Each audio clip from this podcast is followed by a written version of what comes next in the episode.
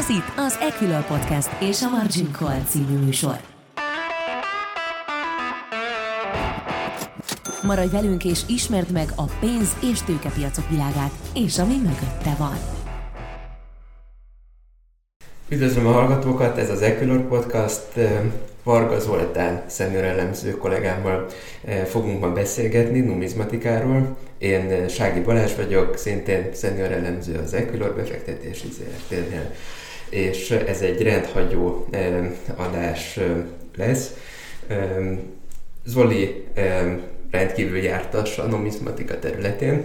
Régóta foglalkozik vele, én nagyon keveset tudok a témáról, de ez egy rendkívül érdekes érdekes téma, úgyhogy úgy gondoltuk, hogy érdemes beszélgetni róla, és érdemes Zolit kérdezni a numizmatika részleteiről és rejtelmeiről. Szervusz Zoli! Szia, üdvözlöm a kedves hallgatókat, és uh, ugye van egy aktualitása is a mai beszélgetésünknek. Ugye tegnap volt a Magyar Költészet napja, és ennek a, ebből az alkalomból bocsájtotta ki a Magyar Nemzeti Bank Petőfi Sándor születésének 200. évfordulójára egy uh, emlékérme csomagot, ami úgy néz ki, hogy van egy két és fél unciás ezüstérme, ami 30 ezer forint névértékű, egy színes fém, ami 7500 forintos, illetve ugye találkozhatunk majd a forgalomban nagy valószínűséggel a következő hónapokban egy új 200 forintos érmével is, ami ugyanúgy néz ki az előlapja, mint a jelenleg használatos 200 forintos, viszont a hátulján Petőfi Sándor arcképe díszeleg, úgyhogy ez is nagyon érdekes lesz, ezzel találkoznunk majd. Kezdjük kicsit távolról, távolabbról. Hol érdemes szerinted elkezdeni az érmékkel való foglalkozást, érmegyűjtést, és mit érdemes mindenképpen szem előtt tartani, mindenképp tudni, mielőtt valaki belevágna az érmegyűjtésbe és az érmékkel való foglalkozásba. Igen, alapvetően most így eltávolodtunk a szigorúan vett pénzpiacoktól, de, de azért a pénztől nem, és nyilván ez egy hobbi elsősorban, de befektetés is az érmegyűjtés, illetve a bankjegygyűjtés, úgyhogy kapcsolódik mindenképpen a témáinkhoz. Én azt gondolom, hogy kezdő mindenképpen egy jó kiindulási pont lehet kezdőgyűjtők számára a Magyar Nemzeti Banknak az érmekibocsátási programja. Ennek keretében egyébként minden évben 10-15 témakörhöz kapcsolódóan bocsátanak ki névértékes emlékérméket, és itt nagyon fontos megemlíteni, hogy ez névértékes, tehát hivatalos fizetőeszközök is, mint a tegnap kibocsátott Petőfi érmék is, de nyilván nem érdemes fizetni velük a boltban, hiszen a gyűjtő értéke, numizmatikai értéke sok esetben a többszörösét jelenti, mint a névértékét az érmének.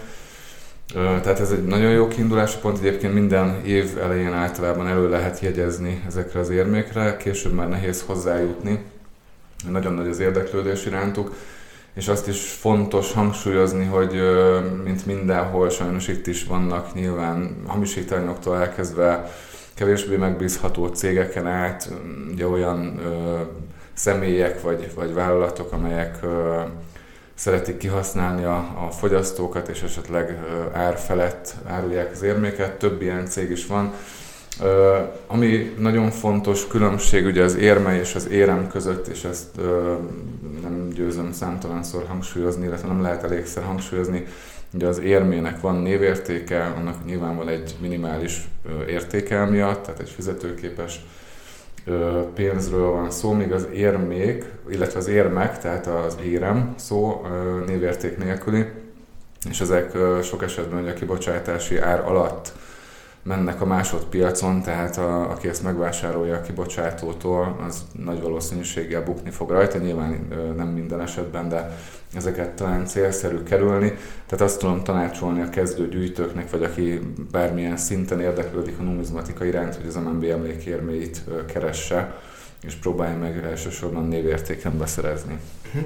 Hogy néz ki a vásárlás gyakorlatban? Ugye említetted az elején, most kibocsátják a Petőfi emlékérmét, Nemzeti Banktól lehet megvenni ezt az érmét, de hogyan, hol mennyibe kerül egy ilyen emlékérme. Ugye van egy névértéke, de az elszakadhat, és a legtöbb esetben el is, el is szakad ugye a forgalmi értékétől, a piaci értékétől ennek az érmének. Tehát, hogyha én szeretnék venni egy Petőfi emlékérmét, akkor hogyan eh, tudok ilyet szerezni magamnak, hogyan tudok venni ilyet? Hát most már nehezebb, mivel tegnap volt a kibocsátás, hogyha tavaly elő, illetve januárban előjegyeztél, akkor kaphatsz névértéken ugye a, a pénzverőnél, ami az MNB-hez tartozik. És egyébként pont ma kezdték meg a forgalmazását, és nagyon gyorsan elfogyott a szabad mennyiség. Most a, a pénzverő weboldala egyébként egy új rendszerben sorba állítja a vevőket, és véletlenszerűen sorsolja ki lényegében, hogy ki jut érmékhez és ki nem. De hogyha sikerült ma venned, akkor névértéken tudták kapni az MNB-től. Ezt követően a másodpiacon tudsz vásárolni általában 30-40-50 százalékos felárakkal, tehát ha mindenképpen szeretnél egyet, akkor van rá lehetőség természetesen. De ugye ezért is említettem, hogy érdemes névértéken vásárolni, előjegyezni, hiszen hogyha 50%-os felárral veszed meg, akkor már nem biztos, hogy olyan sokat, sokat fog még felértékelődni arról a szintről. Uh-huh. Ritkaság, szűkösség alakul ki, kereslet van ezekre, ezekről Abszolút, beszéljünk igen. még, hogy hogyan néz ki a másodpiac, de van egy aktív másodpiac, és ezek szerint akár egy jó befektetés is lehet, hogyha valaki meg tud szerezni névértéken egy népszerűvé váló érmét, sokkal többet érhet, mint a mennyiért ő eredetileg beszerezte. Ez abszolút így van, igen. Tehát itt sok mindentől függ természetesen a, a másodpiaci ár. Ugye amikor elfogy a, a kibocsátónál, az MNB-nél, akkor már leve nagy valószínűséggel feljebb kerül a, a piaci ára Nyilván ö, olyan állapotban érdemes tartani a gyűjteményben, mint kibocsátáskor, tehát nem szabad kivenni a kapszulából, nem szabad megfogdosni, új lenyomat ö, nem kerülhet rá, mert az már ö, csökkenti a piaci értéket mindenképpen.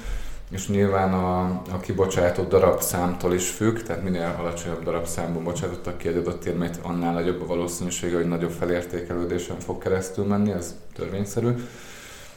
Alapvetően ezek a szempontok dominálnak az ár kialakulásában.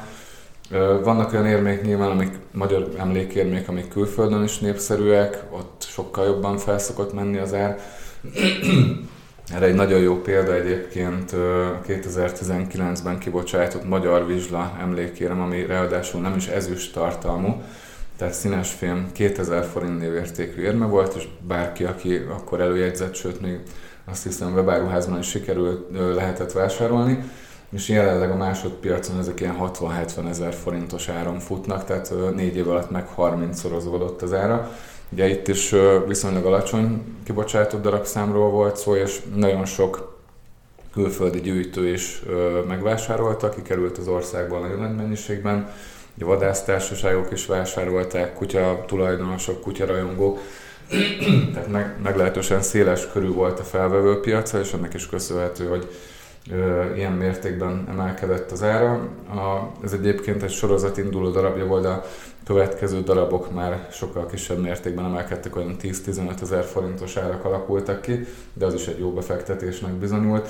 Tehát ö, akár a modern kori érmék között is lehet olyan ö, terméket vagy darabot találni, ahol né- néhány év alatt 20-30-szoros felértékelődési potenciál van benne. Uh-huh. És a másodpiaci érték meghatározásában, vagy kialakulásában akkor meghatározó egyrészt ugye az esztétikai érték, az, hogy mennyire van szép állapotban, mennyire van rajta olyan ember, szimbólum, amihez ugye könnyen tudnak sokan, sokan kötődni. Petőfi Sándor, tehát így magyar vizsla. Számít ugye a ritkaság, mennyire kicsi a sorozat, mennyire, mennyire keveset bocsátanak ki belőle, és Hát nyilván számít az is, hogy milyen fémtartalma van. Színes fém, nemes fém tartalma van ezeknek az érméknek. Természetesen igen, tehát a, nyilván az ezüst érmék alapból magasabb névértéken kerülnek forgalomba, és jobban tartja sok esetben az értékét. Bár itt nyilván ugye az MNB úgy határozza meg a névértéket, hogy az ezüst tartalomnál, tehát a jelenlegi piaci ezüst árnál magasabbra teszi a névértéket, tehát a nemesfém tartalom miatt értéknövekmény csak akkor jelentkezhet néhány év múlva, hogyha az ezüst világpiaci ára nagy mértékben tud emelkedni addig. Illetve természetesen vannak aranyérmék is, ami alapból ugye magasabb névértékkel kerülnek, és jóval kisebb darabszámban kibocsátásra, de itt is a nemesfém tartalom felett, jóval felette van a névérték, de természetesen hosszú távon ezek is nagyon fontos szempontok, és akár hogyha nem emlékérmékről beszélünk, hanem korábbi fizetőeszközökről, ott is nagyon fontos ugyanezek a szempontok, tehát az állapot, nemesfém tartalom, esetleges rongálódások, szennyeződések, sőt ugye a tisztítás is nagyon sok esetben inkább levesz az értékéből, ugye az eredeti patinát eltávolítják, főleg, hogyha szakszerűtlenül végzik ezt a tevékenységet, akkor, akkor több kárt okozhatnak, mint amennyi hasznot remélhetnek tőle. Tehát ö, rengeteg szempont, és nagyon fontos, ugye, hát nyilván az emlékérméket nem hamisítják, de ugye a korabeli fizetőeszközöknél elég sok kínai hamisítvány van a piacon. Ugye ezeket most már egyre nehezebb megkülönböztetni, de azért egy szakértő ö, könnyedén meg tudja mondani, ezt ugye mérleggel, illetve mágnessel szokták első körben ellenőrizni, Ugye a mérleg alapján megmondható, hogy pontosan ugyanakkor a súlya, mivel más, tehát az ezüstérméket hamisítják, színes fém van benne helyette, akkor más lesz a súlya illetve ugye, ha mágnes vonza az érmét, akkor nagy valószínűséggel az nem ezüst. Tehát ez egy gyors ellenőrzést tesz lehetővé, de nyilván a jobb hamisítványokat már, már sokkal szofisztikáltabban kell kiszűrni, tehát akár többszörös nagyítás alatt megvizsgálni, illetve tehát tényleg szakértő segítségére van szükség, de hát ez csak azoknál az érméknél releváns, amelyek nagyon nagy értékű, nagyon ritkák, tehát ott érdemes mindenképpen bevizsgáltatni az érméket. Tehát ezekre érdemes figyelni. Tehát azért mondtam, hogy kezdőként mindenképpen az emlékérmékkel célszerű elkezdeni a gyűjtemény felépítését, mivel ott sokkal kevesebb buktató van, nincs hamisítvány a piacon, sokkal könnyebb felismerni, hogy az MNB ezeket visszaváltja folyamatosan névértéken, de akár a boltban is fizethetünk vele, ahogy említettük már, de hogyha mégsem szeretnénk, hanem hirtelen szükségünk van pénzre, és nem szeretnénk elvásárolni az emlékérmét, akkor bármikor visszavihető az MNB boltjában, és ott készpénzre cserélik, tehát ez abszolút egy garanciát ad arra, hogy értékálló a, a kezdő befektetésünk. Igen, azért lehet, hogy lenne egy kis zűrzavar felfordulás, hogyha még különleges érmével próbálna bárki fizetni a boltban. Igen, egyébként valószínűleg ez sok helyen elsőre nem is ismernék, és azt mondanák elsőre, hogy nem fogadják el a fizetésképpen, de kötelesek egyébként, tehát ez törvényben van leírva, hogy hivatalos fizetőeszköz, de hát nagy valószínűséggel az első olyan kéz, aki felismerni, hogy ez gyűjtői darab vagy emlékérme, akkor azonnal kivonná a forgalomból és kicserélni ugye készpénzre. Tehát nem lenne sokáig a forgalomban, hogyha én most holnap az Aldiban bemennék emlékérmékkel fizetni, de nem éri meg a kísérlet. Hogy néz ki a gyakorlatban a másodpiac? Mondtad, hogy nagyon nehéz sok esetben megállapítani, hogy mivel is állunk szemben. Valódi, nem valódi, tényleg arról van ez szó, amit az eladó állít, hasonlít a másodpiac mondjuk a értékes kövek, gyémántok adásvételéhez, tehát be kell menni egy specialistához, aki, aki ott vizsgálatokat végez, és megmondja, hogy valójában miről is van szó, vagy más csatornákon, más módon találkozik az eladó és a vevő. Hát ugye nagyon sok online platform létezik manapság, a, a nagy része másodpiaci forgalomnak ott zajlik, tehát akár most nyilván nem szeretnék reklámozni egy ilyen platformot sem. Ö, alapvetően nyilván kisebb értékű érméknél nincs szükség arra, hogy szakértői segítséget igénybe vegyünk, tehát egy néhány ezer, néhány tízezer forintos érméről azért nagy részt meg lehet állapítani, hogy eredeti el vagy nem, illetve hát nagyon fontos, hogy az eladó, akitől vesszük, az leinformálható, megbízható legyen, akár úgy, hogy értékeléseket nézzünk róla, vagy, vagy már többször vásároltunk tőle. Ugye általában a, a megbízható értékesítőknek azért híre megy, és általában ez szájról szájra terjed, tehát uh, nyilván egy több százezer forint értékű, vagy akár millió forintos uh, értékű érménél már, már érdemes bevinni egy uh, komoly szakértőhöz bevizsgáltatni. De én azt gondolom, hogy uh, kisebb értékű érméknél nem, főleg, hogyha az MNB-től vásárolunk természetesen, akkor kizárt annak a lehetősége, hogy ott bármilyen uh, utánzatot vagy hamisítványt kapjunk, tehát ez garantáltan eredeti uh, érme lesz. Úgyhogy én erre tudom biztatni mindenképpen azokat, akik érdeklődnek a numizmatika iránt. Tényleg hol van a teteje? Melyik a világon a legdrágább érma jelenleg? Hát igen, nyilván a, ugye mint sok minden mást is az Egyesült Államokban kell keresnünk, hogyha a világ legdrágább vagy legmagasabb áron elkelt érméjét keressük. Egyébként ez egy 18 századik, századi dollár volt 2010-ben kelt el egy árverésen, és majdnem 8 millió dollárért, tehát a mai forint árfolyammal 2,7-2,8 milliárd forintért kelt el. Előtte pedig egy 1933-ban vert aranyérme tartott a rekordot 7,5 millió dollárral, tehát nem sokkal volt, nem sokkal kelt el kevesebbért de hát ezek nagyon ö, nagy ritkaságok, tehát nem valószínű, hogy, hogy ö, halandóként, átlagemberként egy, egy, egy ilyen darab a gyűjteményünkbe ö, tud kerülni természetesen. De azért lehet ö, elég nagy értéknövekedést elérni, hogyha szerencsésen és jól választjuk a, a gyűjteményekben a darabokat.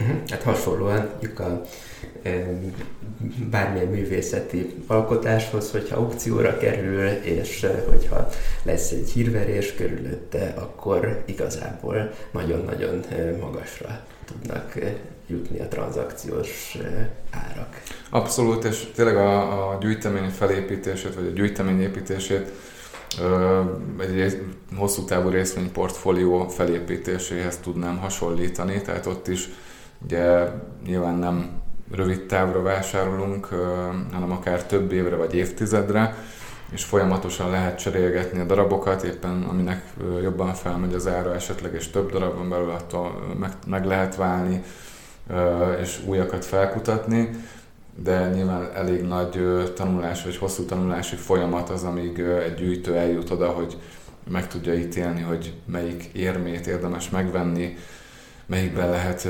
további áremelkedési potenciál, tehát ez egy nagyon összetett szakma.